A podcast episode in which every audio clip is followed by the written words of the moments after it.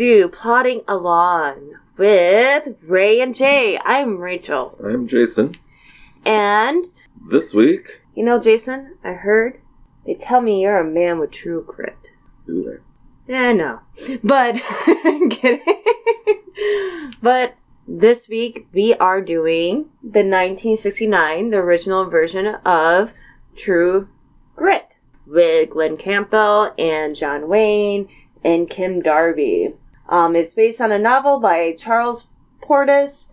Um, there was an Oscar for Best Actor and Leading Role for, of course, John Wayne, the Duke himself, and the director Henry Hathaway, who was a small, um, was the son of a stage actress and ma- and manager, and was a child actor, and directed by. Wow, I fucked this all up. I'm reading my notes backwards, but uh, he did work with uh, Alan Davis, and then he went to war. He was after World War One he tried to go back to have a normal job.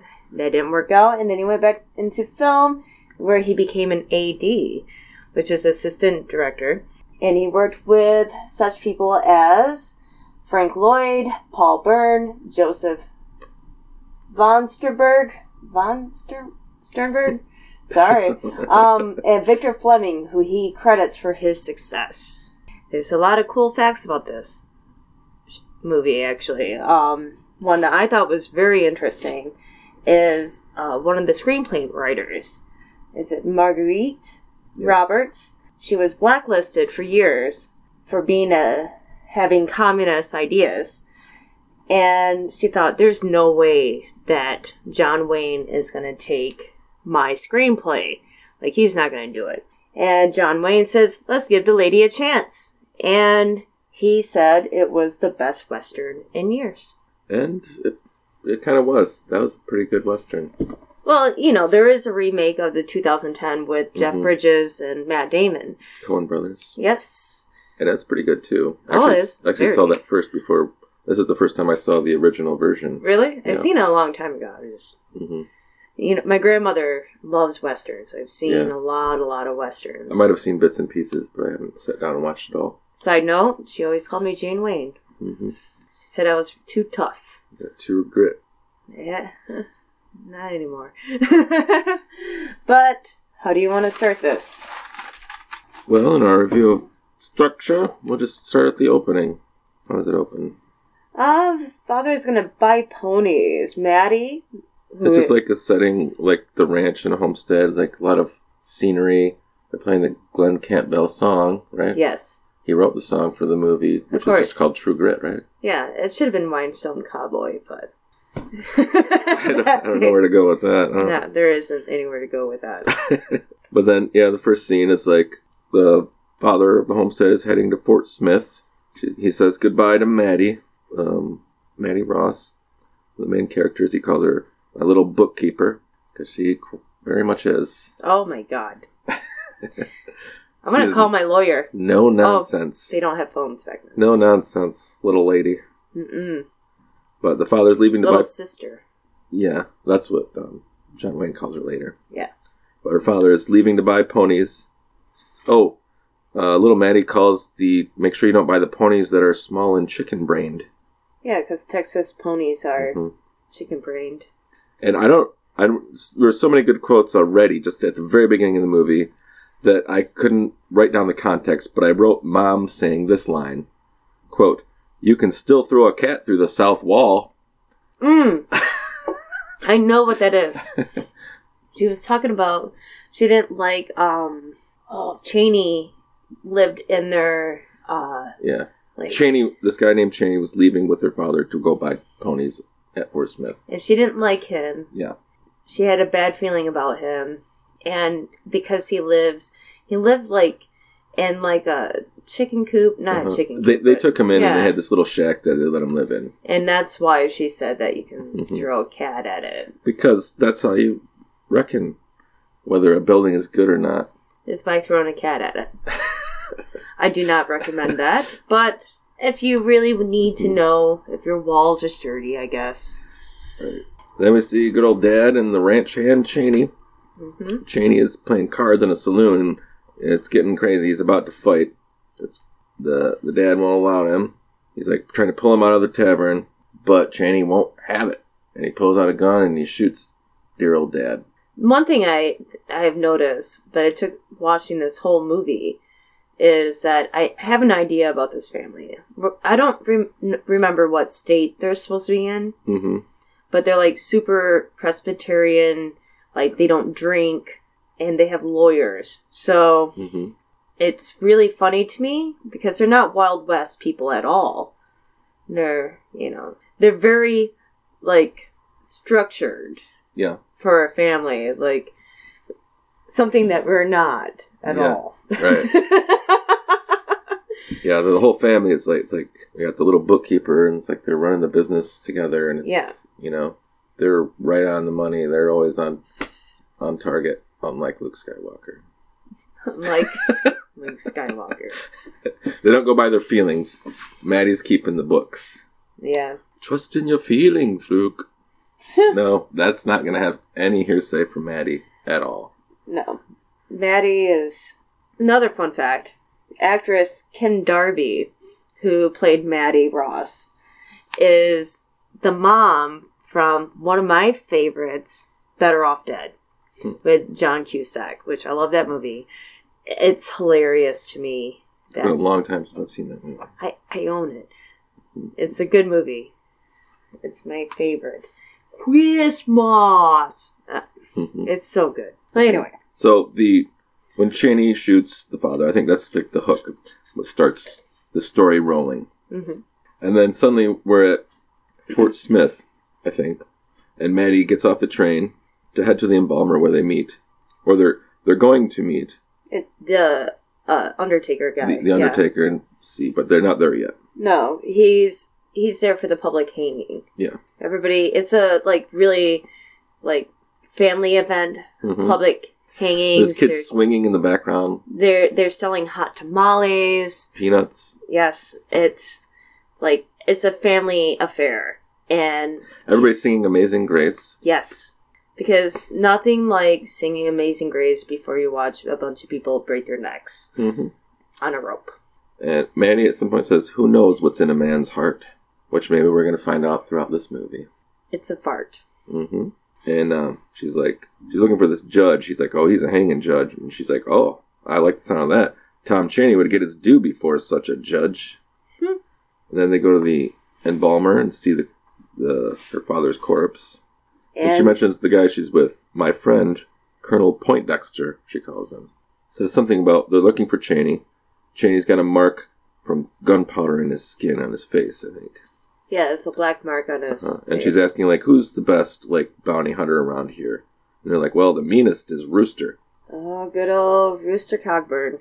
And Mattie says, I won't rest until Tom Cheney's barking in hell. As you, Yeah, that's a good Do. line. Good line. yeah, yeah.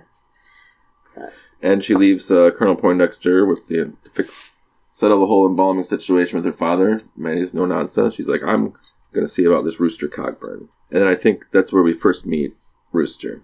In the next scene, he's bringing back prisoners. He's got a load of prisoners, and she's all determined, resourceful, and everything. And she wants to meet him, but she gets turned away. Right? Yes. Like you know, He, he kind of shut the door on her. yeah, It was just right in her face. yeah, like he doesn't know what this little ship is up to. And then I, I think we're at the boarding house. Oh my god, the boarding house where everybody chews so fucking loud. Yep. Oh my god, I I hate the sound of people eating. And Mattie is like super cheap. Like she's complaining about how much little bits. Someone offers her extra food, and she's like, mm, "I don't know if it's worth that much." Oh, the But- entitlement is strong. But then uh, we meet uh, LaBoeuf, Oh, Glen Campbell. Yeah. Yes. and he's he kind of likes. He's like, "Hey, what's your name?" Eh. And he guesses her name. She doesn't like him. She says he needs a bath and a shave, and she'd like to go to bed now. They make her sleep. There's too many people there, so she has to sleep with Grandma Turner. Yeah. Imagine that. hmm It's to share a room with Grandma Turner. Why didn't they put LaBoeuf in there? Yeah. Grandma Turner probably needs some excitement, and he's got the beef. And I think he's, she's asking about Rooster again. And like, well, he loves to pull a cork. I know that. Meaning he drinks a lot. I felt necessary to explain that. yeah, you had to because I was like, "Whoa!" All right, Mattie's got her father's pocket watch she carries with her, and then I then I think it's the next day, and they're at court, and the judge needs peppermint to settle his stomach. well, he's a judge. hmm Judges judge, and it's hard judging. Judging, You, you gotta do a lot of I judging. don't know. Everybody does it all the time on social media.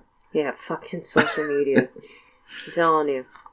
If you are one of those people that Everybody think- comment on every article, you need to reevaluate your life and figure out what is missing.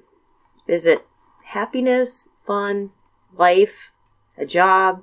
Everybody wants to be on the people's court. Yeah. Anyway, we're in court, and Rooster Cogburn takes a stand. Oh. And they start asking him questions. Like, uh, how long you been a deputy marshal? About four years. How many men you shot? And he's like, shot or killed? Mm. Oh, 12, 15. Then he finally admits, oh, actually 23 killed. I don't know, they're trying to make him, him look bad, the lawyer is. He's always going backward when he is backing away. He doesn't know. Remember that comment? Uh-uh. says, I don't know. I always going backwards when they're backing away. Oh, yeah, that was a good one. You got that written down. Yeah. But anyway, uh, after the trial, uh, Mattie follows him down, tracks him down. She's always on him. Says, they tell me you're a man with true grit.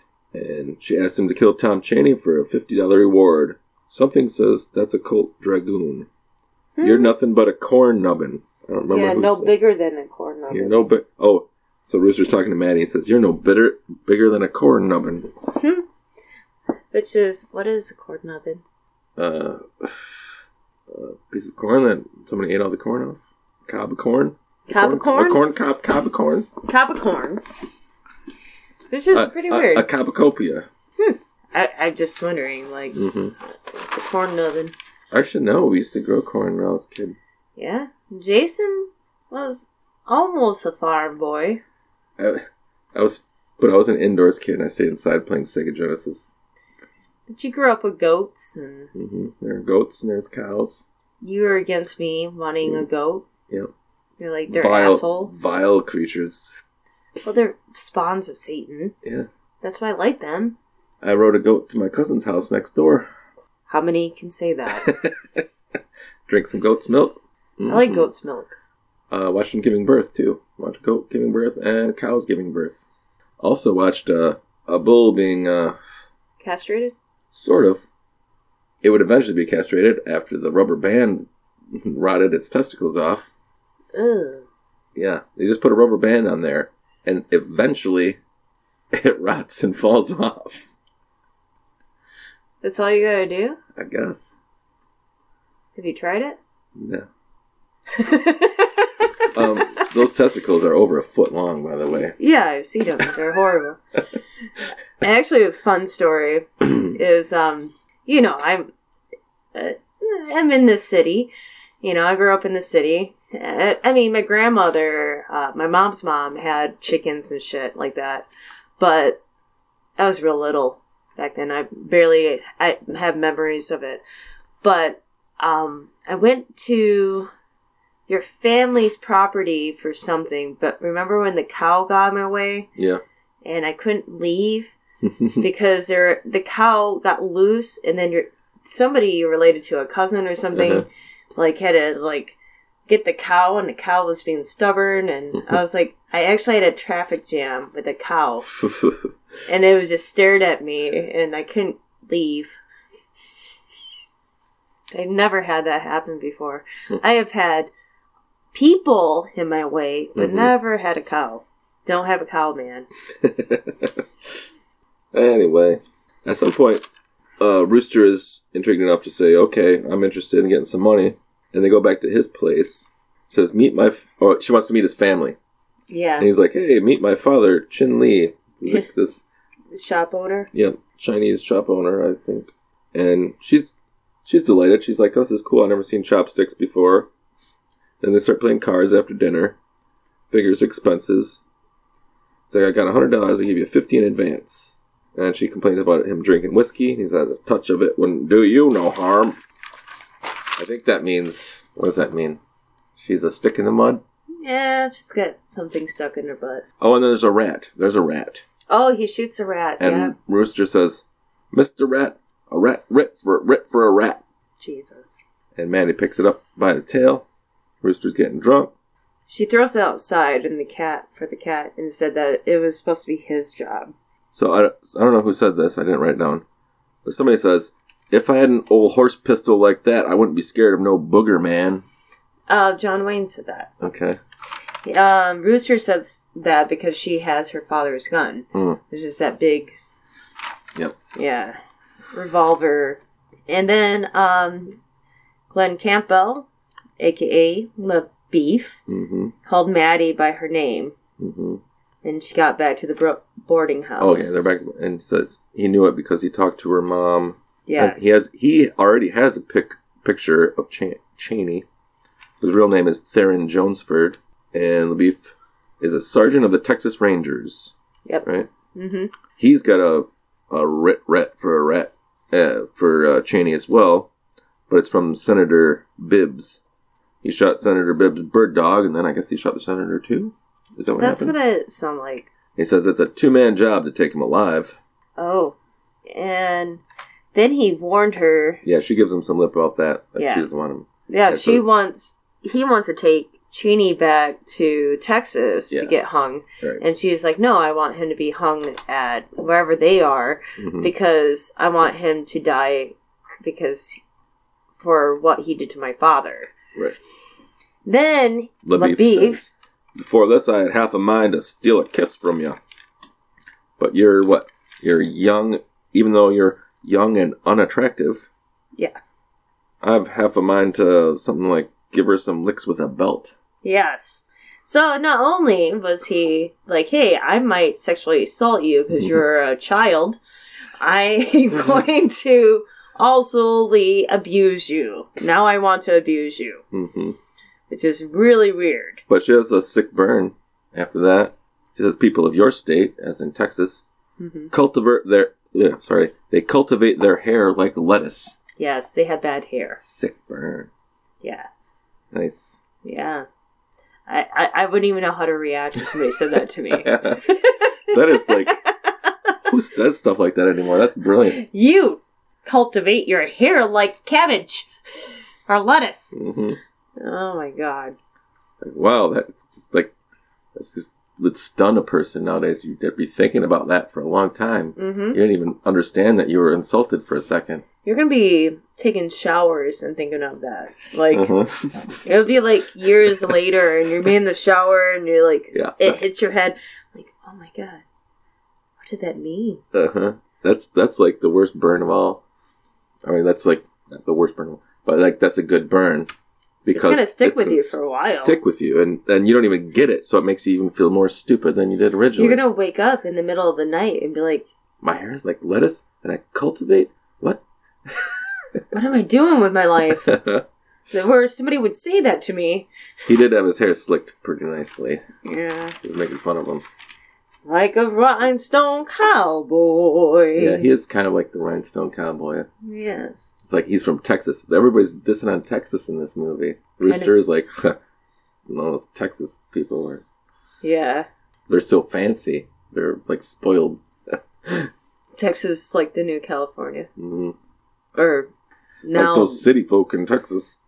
Yeah. I don't know, San Antonio, yeah. So uh, then Mattie goes to a horse trader and gives him some shit. When he tries to pull, she tries to, yeah, he tries to pull one over on her, and they're bargaining. And that's where she first brings up the lawyer. She starts threatening everybody with the lawyer, Oh my god. getting deals on the ponies that her father bought or selling back. My lawyer will get a hold of you. J. Noble Daggett. Yes. She is capable. She's a capable woman. Or she just has a lawyer. No, I think all around she's pretty capable. She's uh, she's a strong, independent woman. She don't need no man. For well, sure. kinda. She needs Rooster. A little bit, you know, Yeah. only to kill a motherfucker. Well, she wants him hung. She Oh yeah, doesn't you're right. Yeah, take him alive. That's even harder. Mhm. It's like she wants to hire Batman. Mhm. She's not hiring like the Punisher. She's hiring like Batman or Spider Man or somebody. He's like Batman. Rooster. Which superhero is Rooster?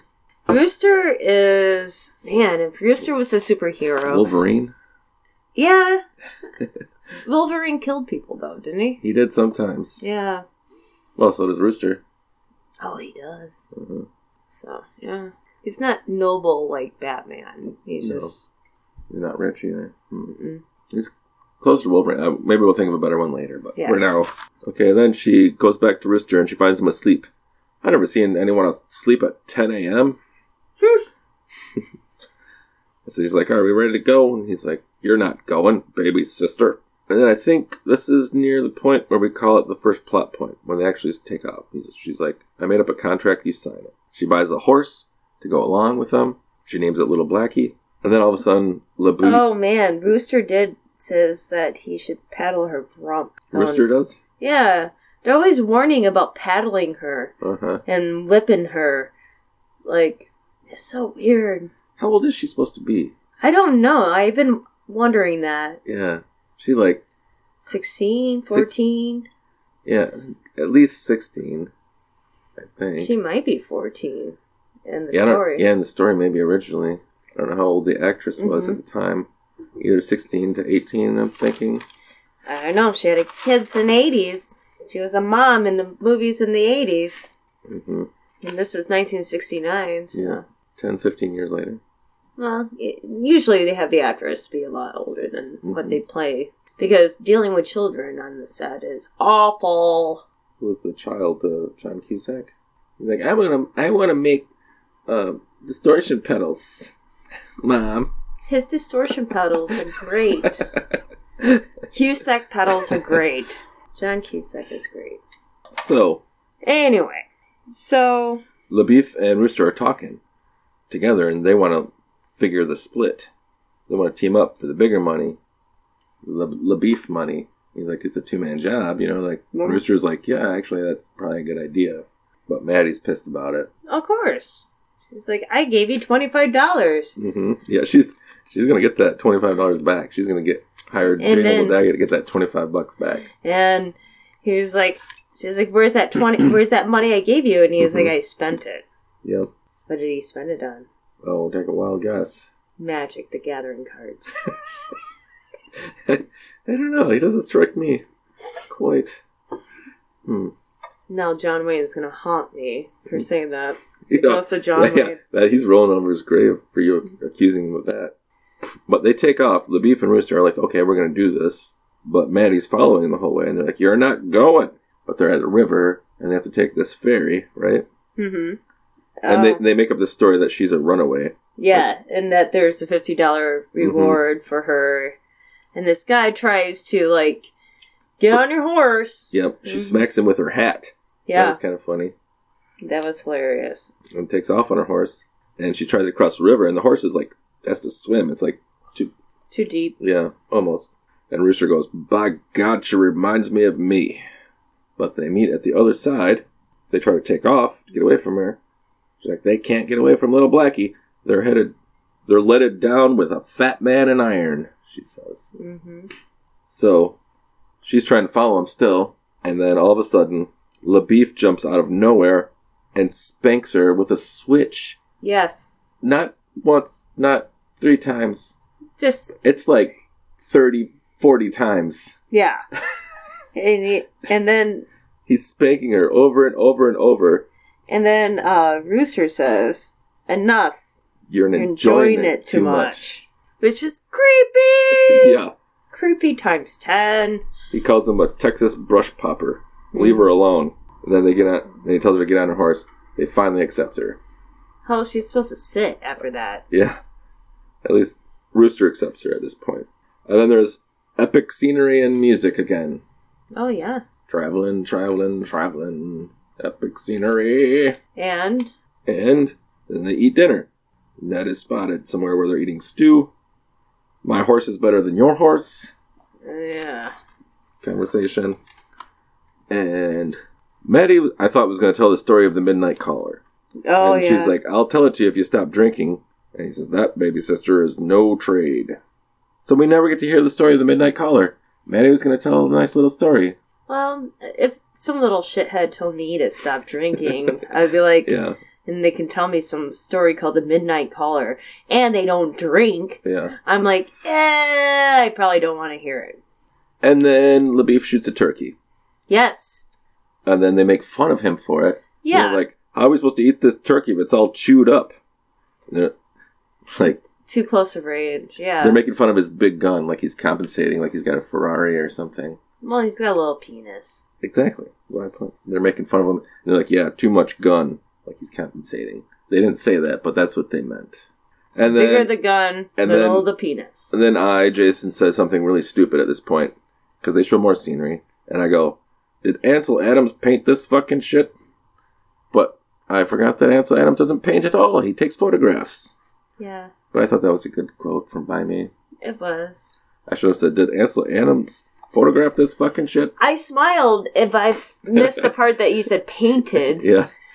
But yeah, you know, when you're at the doctor's office and Mhm. you know Ansel Adams is there to ease your nerves before they poke you with some needles or I don't know. There's The usually dentist. like like a dog looks like he's flying with its ears. that's a dentist. oh, it's a That's dentist. because dentists, they, you know, I mean, if I was a dentist, I'd be under gas all the time. It's a flying dog on the ceiling. That's all I'm saying. Yeah, okay. yeah, I have sneezies. Because it sounds like you're pretending to sneeze. Chew, chew. Nobody sneezes louder than a dad. True. Dad sneezes are crazy. Some people do it really weird. It doesn't even sound like a sneeze. They're like. That's what my dad sounds like. It's like. It doesn't sound like it. At least mine are like, achoo! Achoo! like a little birdie. Chew, chew, chew. The thing, too, about this movie so far is that, okay, we got a Texas guy, ranger guy, and then we have John Wayne who's playing this rough, tough neck guy who's like bounty hunter. Mhm. And then we have this little girl, right? And the little girl is just outsmarting like everyone. Yeah. Just like She's the most resourceful, putting everything together. it's just amazing. It's amazing. But which, you know, this is based on a book. Yeah. But so I'm curious about this book in a way, but Yeah, I wonder the difference between the book and the screenplay. you know, if a communist read it. Kidding. I'm kidding. But So they find a shack and they're looking for a place to Oh, sleep. and this guy looks like Henry Zebrowski.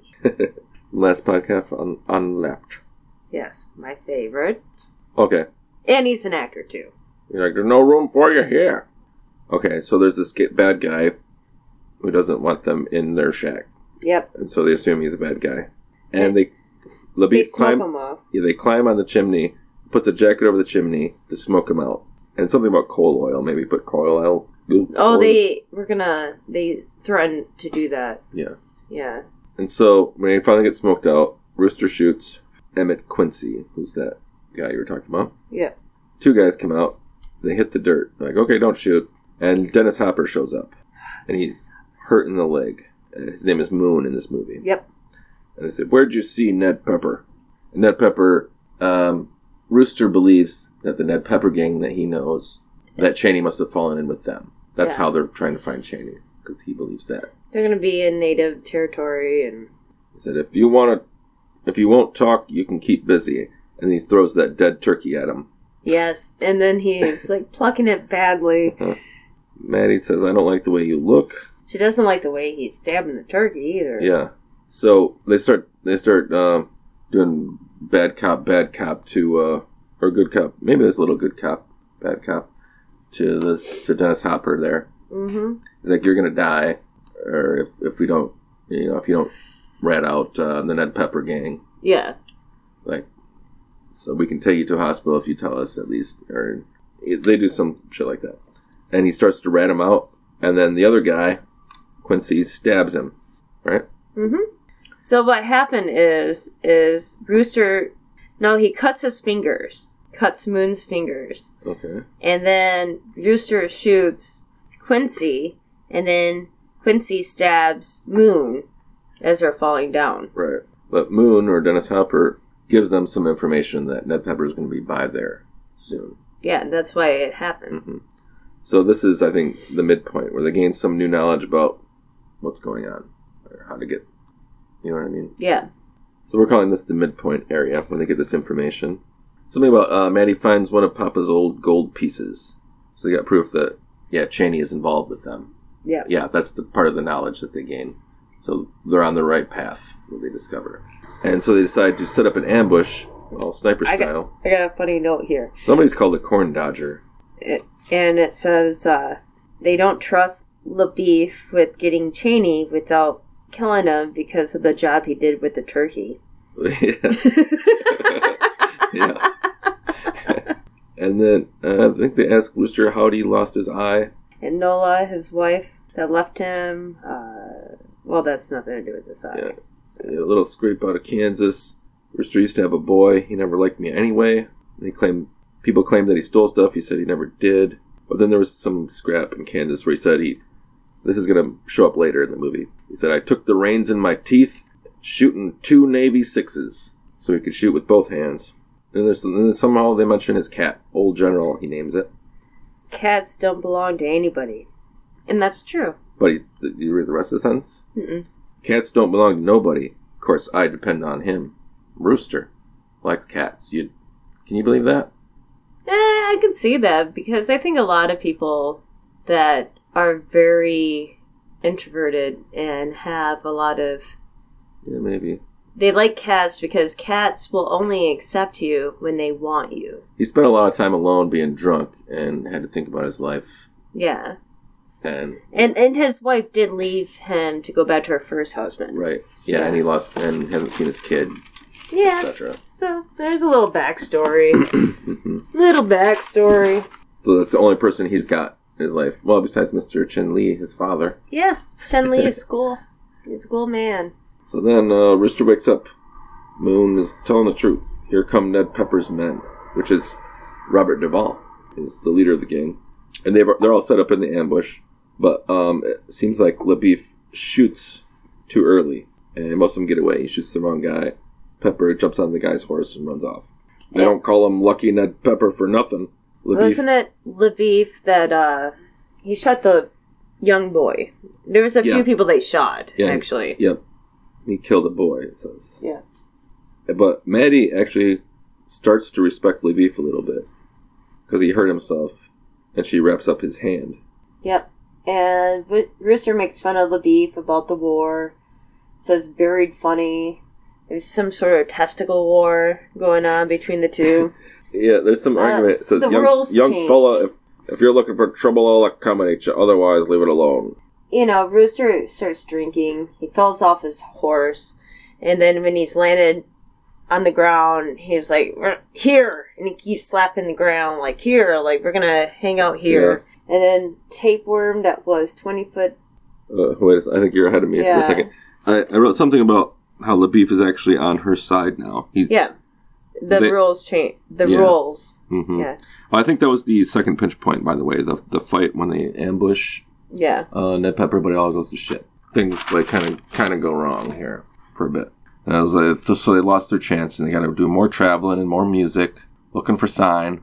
Then this the the scene you're talking about where Rooster he falls off his horse. He's so drunk, and he says, "We'll camp here because he can't get up anymore apparently." And then there's the, what you're saying, uh, the story where someone says he's carrying around a 20 foot tapeworm along with his other responsibilities. hmm This is also when he starts bitching about women, saying they have Oh, no generosity. She's like, "What about the twenty five dollars that I paid you?" Um, yeah. I said well, at some point he said he a man will never. He was referring to his past when he had to work for a woman or something. Mhm. And he said a man will never work for a woman unless he's got clabber for brains. And then she reminds him, "Hey, you're working for me." Something about show concern about whipping, wiping, and hand washing. I don't remember. I don't know what that is either. Something about butt wiping and hand washing. hmm Can't go wrong with that. So, okay, I know why I wrote this down about the it says I show concern about butt wiping and hand washing. it's because this whole time I was wondering. I asked you, what are they wiping their butts with? And then you're like leaves, and I was like, everything is like pine trees. and then Pine you're cones. like pine cones and leaves of grass. And I'm like, how are they washing their hands? yeah. I mean, they they tend to be around rivers, but not always. No, And it might be a little hike to wash your hands. They just wipe everything in the, their hands in the dirt. it's still poop. Yeah. Poop is gross. Uh, I, I just, You just want pure naturalism. And you, you want to see everybody on the toilet in a movie. but I do want to know.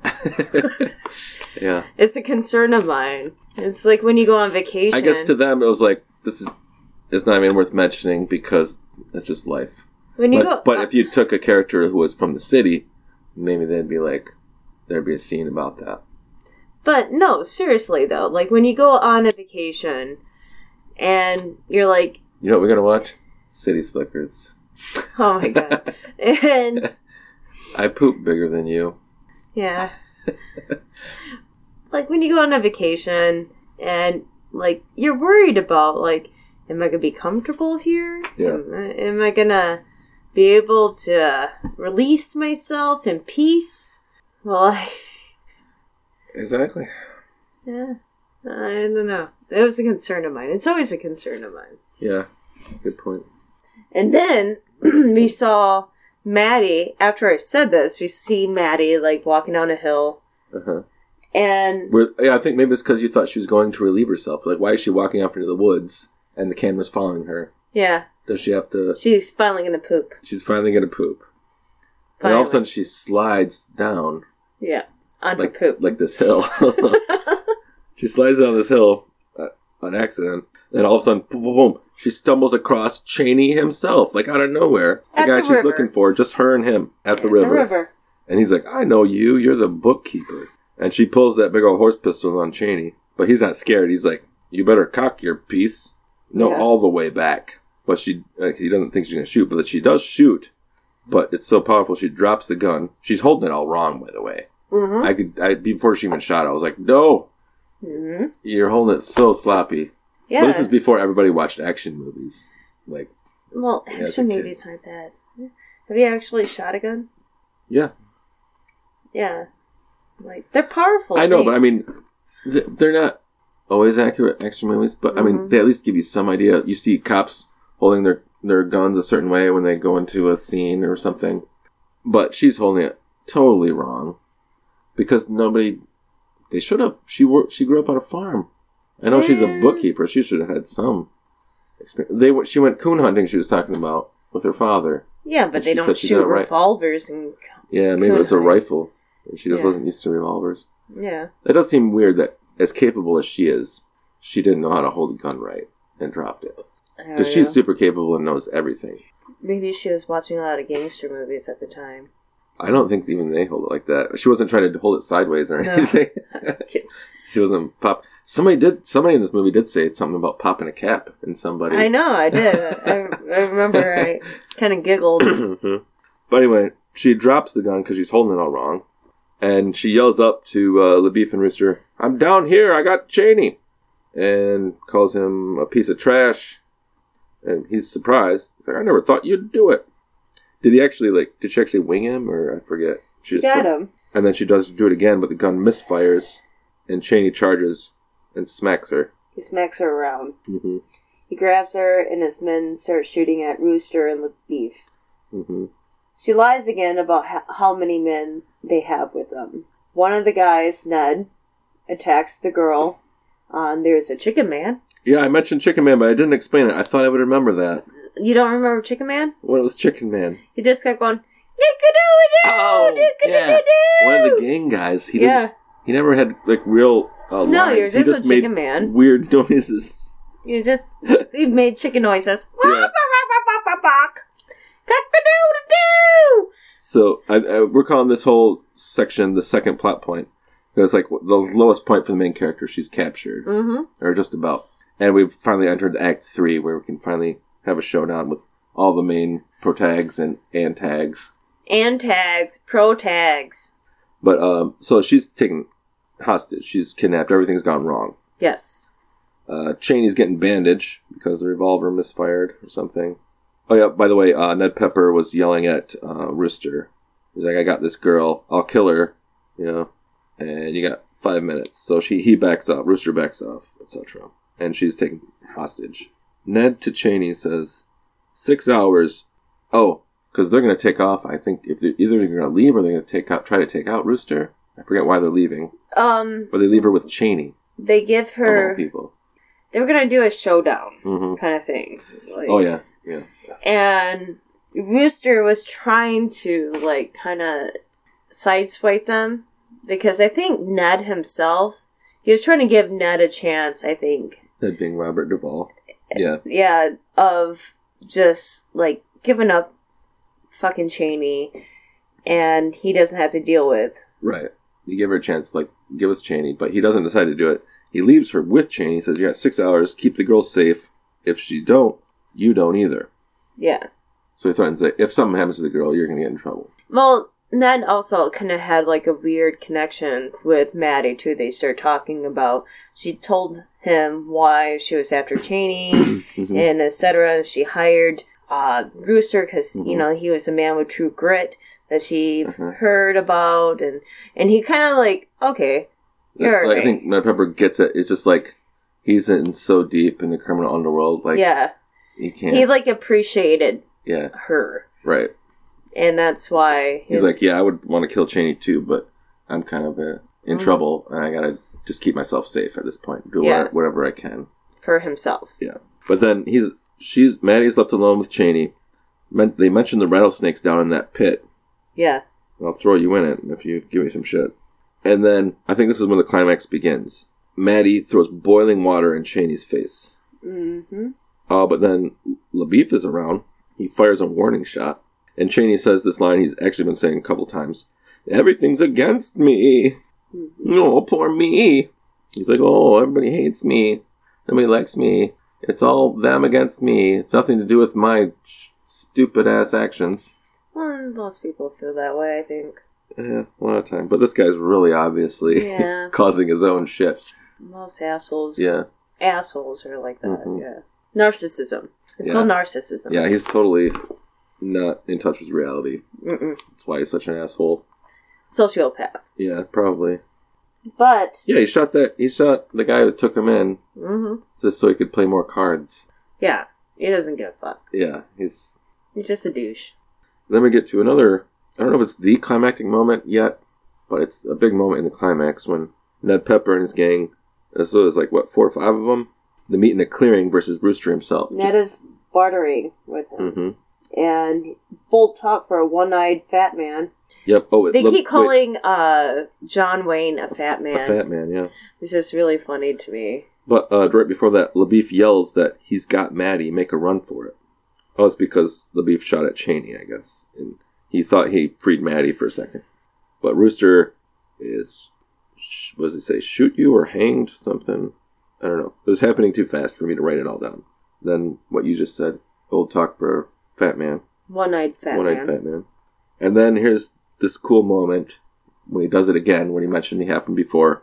Rooster Cogburn puts the his reins of his horse in his teeth and charges four or five men by himself so he can shoot two guns at the same time.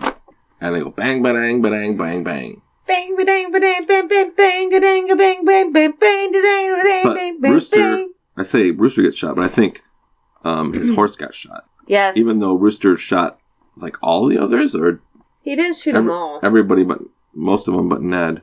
But Rooster gets his horse gets shot and his horse falls down and he's trapped underneath his horse. Yeah, he has a lake underneath his Yeah. horse. And he's reaching for gun, his gun. Ned Pepper is all bloody. He says, "I'm shot to pieces." And then the beef shoots him. Mattie is like, "Yeah, I like the beef. Some bully shot." She says. She must have been uh, was Teddy Roosevelt president by then. Yeah, probably.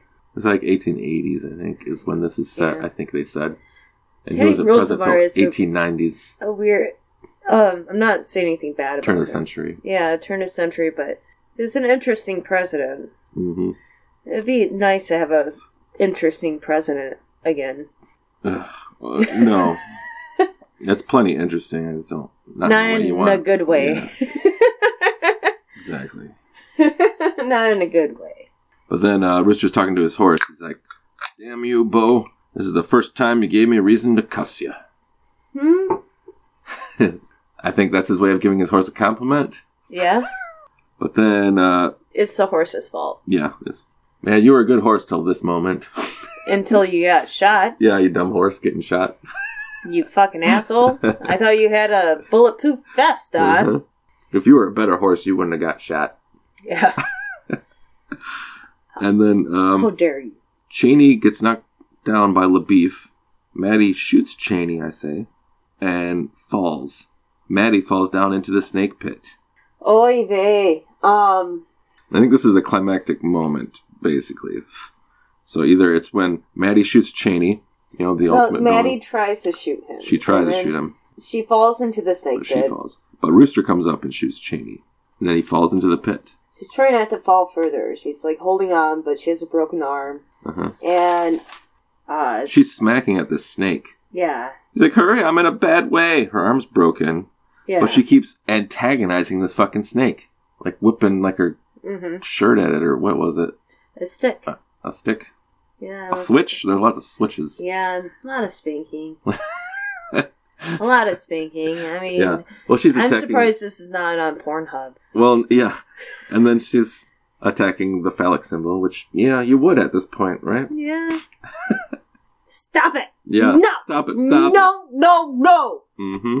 So, Rooster shoots at the snake. He gets her. He shoots at the snake. The snake, Bites her before he. yes. He's like, I wish that Texan would have been here. uh, Yeah, he's like, damn, mm." damn Texan, when you need him, he's dead. And he's like, I ain't dead yet, you bushwhacker. Yep. Because bushwhacking and Pornhub are. And then Mattie's like talking about everything she wants right now. yeah. She's like, I want Papa's gun. I want the gold piece, Papa. Blah blah. And Rooster's like, You sure you don't want the snake? Yeah. Like, how much more do you want? God damn it. yeah. Trying to get you out of here. They climb out, they, they have the rope, and one way they get out is they throw the rope to LaBoeuf, who's on this horse, and they pull it with the pull them both Yeah. out with the horse. And then right after they get up, LaBoeuf falls off and dies. Yep. And he's, and Rooster says, Texican saved my neck twice. Once after he was dead. A lot of great lines in this movie. So, And they're but it's better than I'll be back, even, you know, or I'll be back. hmm Um, I mean, and even though Die Hard has the great one, Yippee Ki motherfucker, that's you know brilliant. You know, will go down in the annals of history. This one just got more lines, it's. like a lot of good lines. I, it was hard to write that fast enough. To get, we had to pause the, the movie a few times to write all the good lines down. And a communist did it. Well, well, um, she was one of the screenplay. a lot of it could be from the original too. Yeah. So, uh, is dead. yeah, Rooster's trying to cut the snake bite. He cuts Addie's arm. Mattie's And then arm. he puts, uh, wraps it up and make a weird splint sling thing. well, he puts some plant on it. Oh yeah, Yeah. some medicinal herbs. I think. Yeah, that what that he, he's been doing, he's been playing Red Dead Redemption for a while. Oh yeah. Yeah. We're we're almost to that point, Rachel. Don't worry.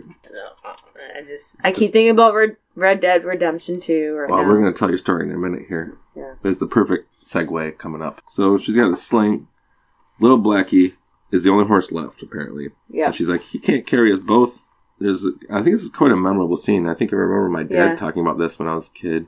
He, he, he, he's riding it rough They're they, they're both on this horse and they're riding as fast as possible. He's like, yeah, yeah, because he wants to save her life. Yeah, to get back to town Yeah. to fix her snake bite And Broke- broken arm. broken arm thing. Yeah. And she's like, "Stop it! You're killing him!" But he keeps going, and then the horse dies.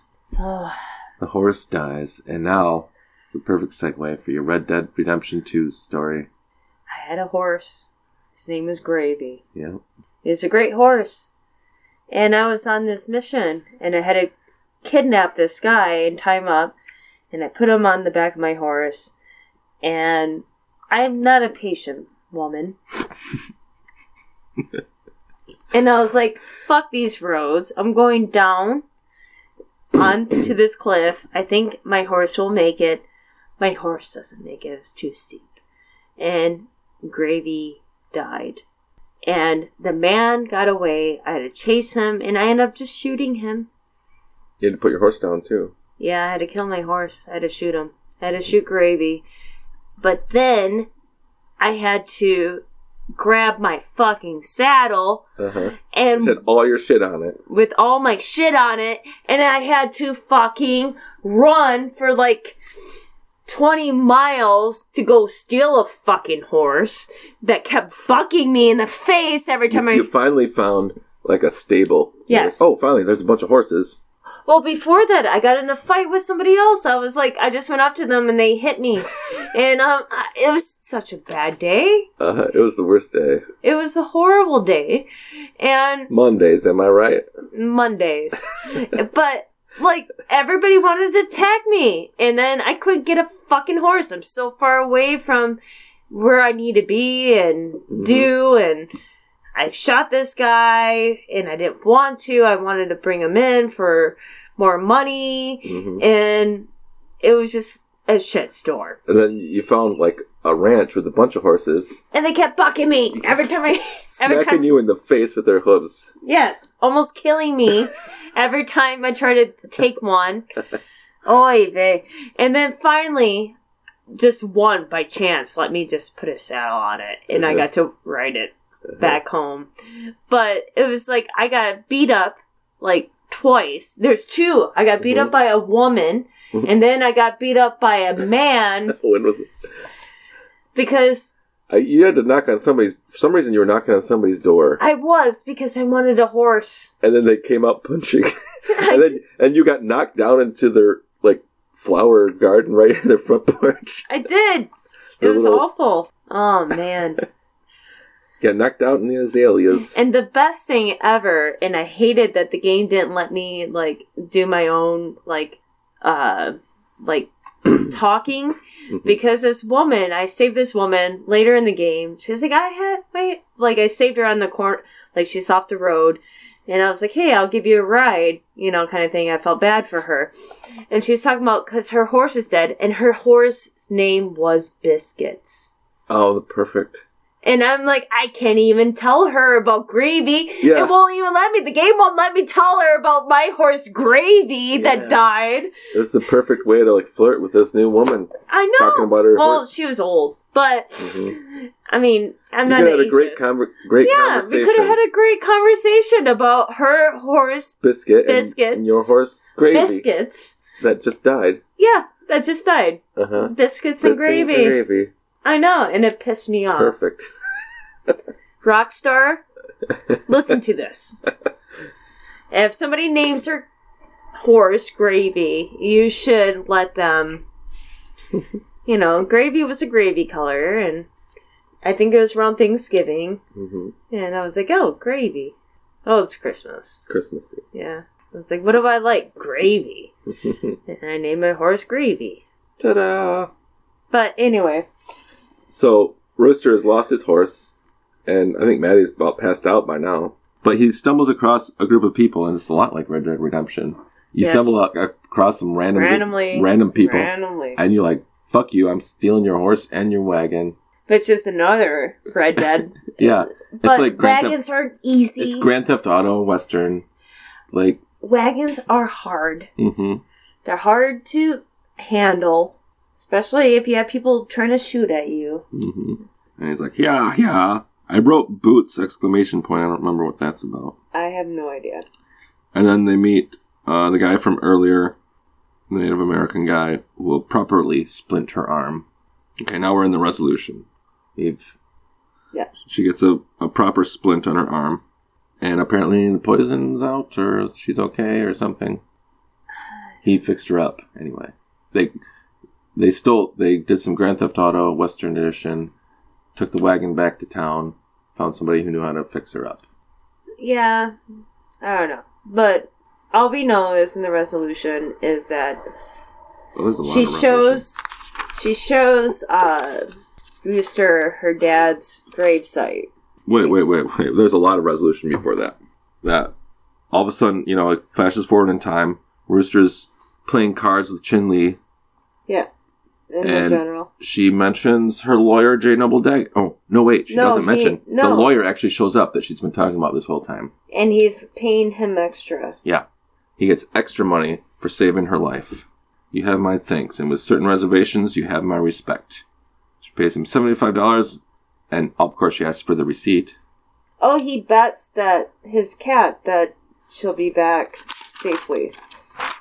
Because she's not back. Betting man, she's still Yeah. sick. Yeah. He bets she'll make it back to Yellow County. Yeah. He bet he bet the cat. Okay. Whatever that means. General. Okay.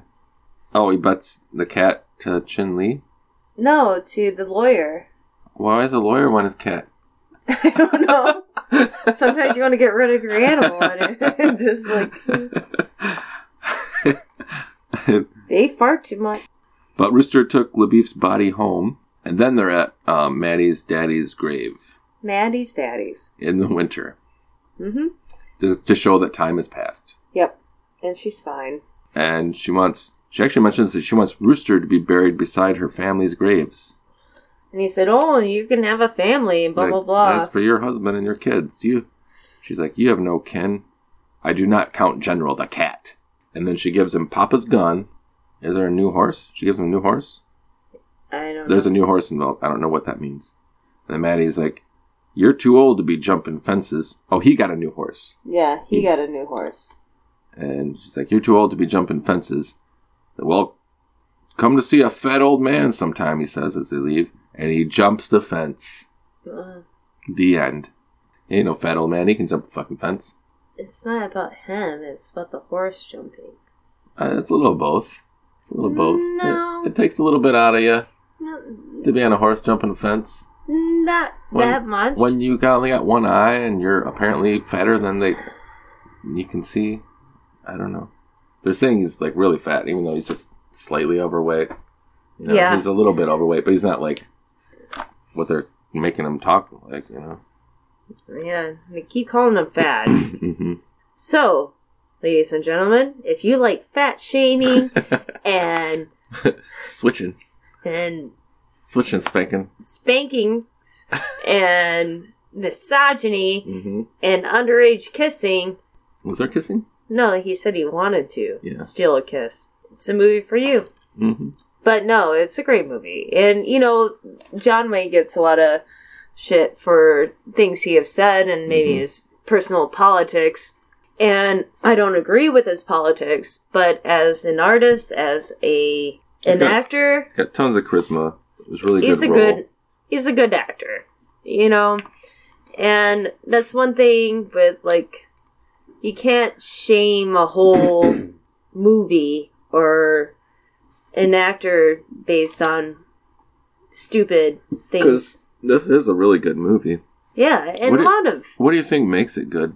It's uh, mostly about characters, I think, is what makes it good. And then it's a good backstory. Mm-hmm. Um, you know, the whole idea of a strong protagonist, which is Mhm. actually Mattie. yeah, It's not John Wayne, technically. That's I mean, it's based revenge story, but it's got all these uh, character moments that really flesh it yeah. out. I mean, we got Glen Campbell, and I want to say a lot of funny things about that, but we have, I don't know, it's just had a lot of good. It's really well written, great lines, great characters. You know what I need more of? The general. More cat. What, what do you think some of the themes in this movie were? The themes, hmm like, in what way? It's called well, it's whatever comes to your mind. What is it about? It's about a girl who wants revenge for Uh-huh.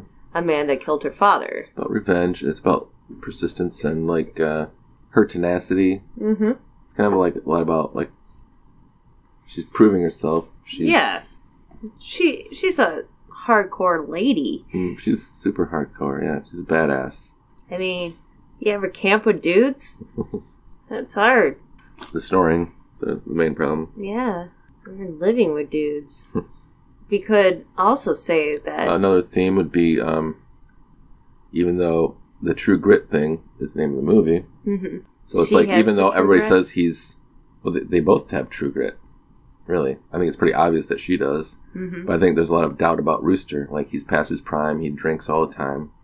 He's a fat man. He's fat apparently, Apparently. and and he's got the stuff. Don't count him out there at the end. Yeah. And they were, and even oh, another like I wrote that line earlier, where like you can't know what's in a man's heart. Also, they're always making fun of LaBoeuf Yeah. for being Texan, and apparently that means you, you know, spend way too much time on doing your hair, making yourself look pretty. A lettuce. Yeah.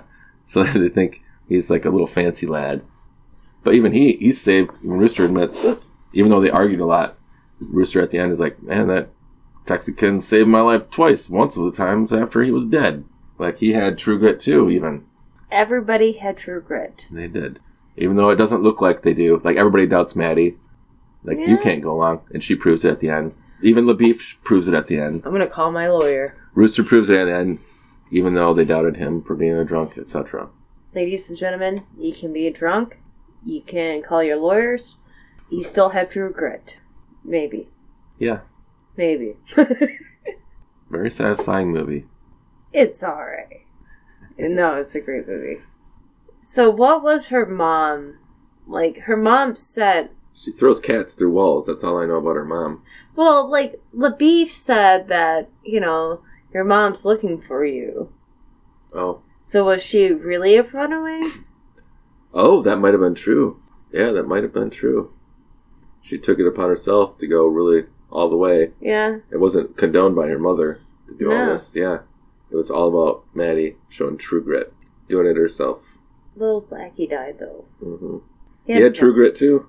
He did until John Wayne, like, wa- fat man on it. he rode into death. he only got one eye. He probably wasn't driving very well, and he's drunk and with one eye. He did fall off a horse earlier. Oh, It could have been John Wayne's fault the whole time. uh, the costume designer. Yeah. Yeah, He said he made it so he could see through that patch. Eye patch. Yeah. because he was afraid of that he wouldn't be able to ride the horse, Mhm. and yeah, It's like Mr. No Depth Perception, like the old SNL skit with Kevin Nealon. He had no depth perception, so he thought when he had invited relatives over for dinner, he thought that he started talking shit about him, yeah, and like, "Shut up, so and so." And he's like, "What? They're like way down there. How could they possibly hear me?" Because he has no depth perception. I think I have that sometimes. I'm like, look at that person. You're like, shut up, shut up. They can hear you. Where people are just pretending they can't hear you. Damn it. Because you ever notice you can hear some people talking down the street? Yeah. They can hear you too. Damn it. Or at restaurants, you know? Oh my god. At restaurants. Yeah, it's quiet. And you think it's like normal when it's a loud place and nobody can hear or pay attention to you. But they can. they can. Yeah, mm-hmm. I know. I've been in trouble for that. I've said, talked about stupid shit, and people got upset a few times. And I didn't notice it was somebody else I was with. You were one of them. And it was like, those people just have to move because of what you're talking about. Yeah. Yeah. I found uh, one time I was in Detroit that was really funny. Um, I was at a diner and I didn't realize that there was a kid and their mom behind us hmm and I don't know what the fuck I was talking about. I was talking about something weird and I'm getting really excited. Yeah. Who knows what I'm talking about? Who really knows? I, I don't even know which time you're talking about because this could have happened in many number of different ways. well, the one time was with me and your friend Jeff at mm-hmm. Flamingos. And you heard the guy say something like, Well, I'm glad we're hearing this story. Like from another. But no, I got really excited telling this story, and who knows what the fuck it was about. Who knows? It could have been about ghosts, it could have been about drugs, it could have been about a lot of things. It could have been about me being at the satanic temple thing. I don't know. Mhm. That's what I'm thinking it might have been. And I'm getting excited and I'm telling this story. And this woman asked the waitress, Can we move? We really don't want to hear their conversation anymore. I didn't catch it, but my friend did. And and they didn't tell me right away until they moved because he didn't want me to feel self conscious. Uh-huh. He's like, You're talking really loud. Mhm. And I was like, Those people moved. I'm like, Oh Mhm. and then you feel like a dick. Mhm. At least I wasn't talking about like anal bleaching or something. Well, uh, talking is a lot like uh, seeing. Yeah, like, uh, if they can see you, or if you can see them, they can probably see you most of the time. Also works with uh, voice. Hmm. I'm learning that still. I am. You gotta be like Solid Snake and Just talk like this. talk around corners. I want to just talk like this all the time. Or you throw a cardboard box at them until they're confused, and then you can talk about something else Like, dis- why is that- Why did that person throw a cardboard box? That's so weird. What's in that cardboard box? Then I'm gonna like talk about. Oh man, but I did shrooms at one time. Mhm. Mhm. I can talk about those things. Right. Throw a cardboard box. I'm gonna carry cardboard boxes for now on. Well, you can apparently fit. You can fit inside a cardboard box hmm that you carry around with you everywhere you go, along with numerous other weapons and paraphernalia. So, like, if I'm at a like a coney or a diner, I gotta be in the box and then throw it. no, um, I think you hide in the cardboard box. Sometimes you can throw magazines, or you can throw um, uh, gun clips. Uh, there's some other stuff you throw to distract. I think people. people. would be very upset if I threw. gun exactly, it would totally distract them, right? yeah. Wouldn't that not work? If you threw a gun clip on the floor and they didn't see where it came from, everybody like whoop. They'd have the big exclamation points over their heads. They'd be like whoop whoop. What's going on? What's going on? What's going on? And then you can do whatever you want. I don't know. Am I right? that. I But if I get work. caught, um, then a bunch of alarms go off. and then I'll be on the terrorist watch program. Yeah, And that's what I'm going to call it because I don't know what it's actually called. right.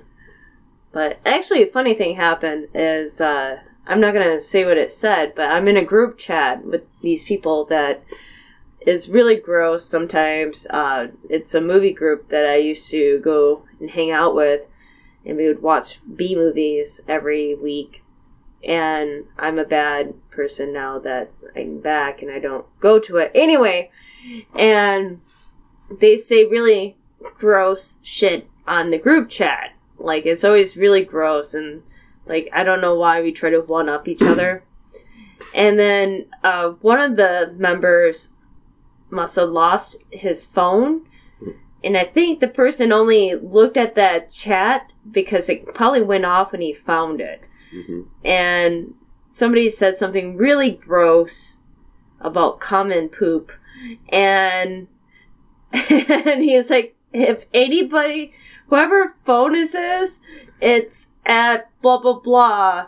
Mhm. Like, it's going to be at the front desk. hmm And I thought it was hilarious when I woke up and saw that message. I'm like, that's like the worst thing for this person to see. Like, and they put LOL afterwards. Like, wow, this is fucked up. I don't even want to meet this person. Yeah. What is this shit? Because it's so gross. It's we we try to gross each other out constantly, and I I just thought it was the best thing ever that somebody obviously read this, and they probably only answered it because they found it and they're like, hey. Maybe they know who- where they are. Oh, it's a weird fucking group chat. And this is why my phone's on silent because of that group chat. Because I had never put my phone on silent until that group chat. Because it goes off every two minutes. Can you imagine uh, Mattie Ross on group chat? Trugert. I'm calling it Trugert sometimes, like yogurt. The the country's best Trugert. Her on a man, if she was on a, She'd have some good zingers. she would have some good singers, but she wouldn't be gross. She'd be like, "I'm Oh, calling my lawyer." She wouldn't be gross, but yeah, Yeah, I'm calling my lawyer. she would be all over Facebook. Oh my god. man, she would. Oh my, she'd be worse than middle-aged women. And she wouldn't be the she'd be the commenters. Like she's gonna comment on everything. Yep. Oh, there was something too. Remember when they were eating dinner at somebody's house and they're like, "Oh, we're Presbyterians. I, Uh-huh. we are too. We're blah Uh-huh. blah blah." And blah, blah. I don't know what. And it- the beef was something else. He was Episcopalian, and and she had a little You're a needler. Needler. yeah, she had some comment about that. Yeah, You look like a needler or something like that. I'm like, oh, jeez. she would be all over Facebook. She would. She would love Facebook. She would share wet recipes, and then the next minute she'd be like dogging on people. hmm Like, She's good at burning people. yeah. Sick burns from Mattie.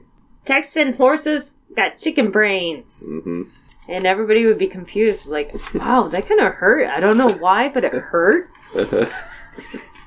yeah, she has some confusing ones about the cultivating your hair like lettuce. yeah. Uh, it's something that would haunt you, like, days later. You're like, whoa. That person said that to me. Never had anybody say that. Just call me an asshole. Don't say that. God. He's getting really personal, like junior high burns. Like Oh, man, they're super, the worst. Super personal. and they're very personal. hmm Your hips are wide. hmm Your teeth are yellowish. You got big ears. You, You look like a Ferengi. what? no one ever said that, but uh, that would have been a good one.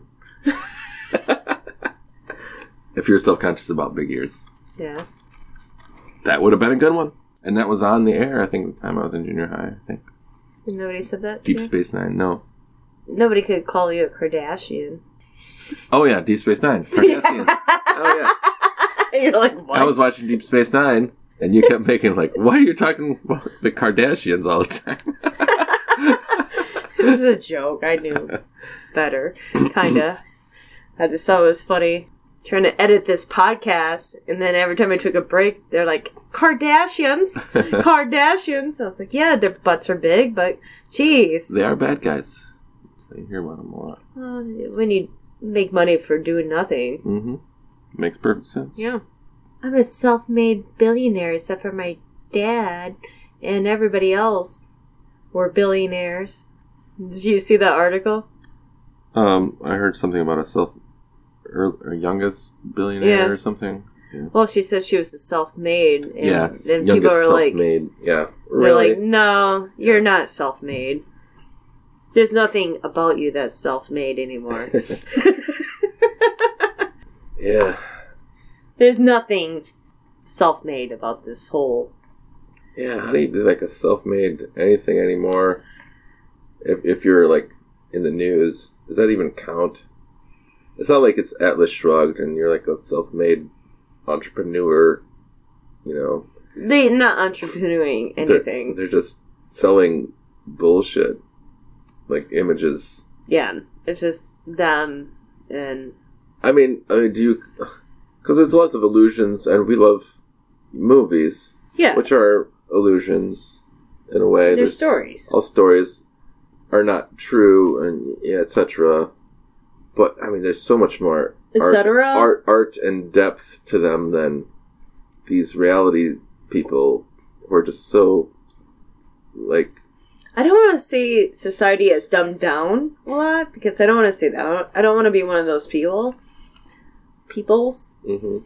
But I think is the illusion that you could do nothing yeah, and be a billionaire yeah, is intriguing to some people. And I think that's why like people like the Kardashians and Paris Hilton who are just heirs of these multi-millionaires that did do some things.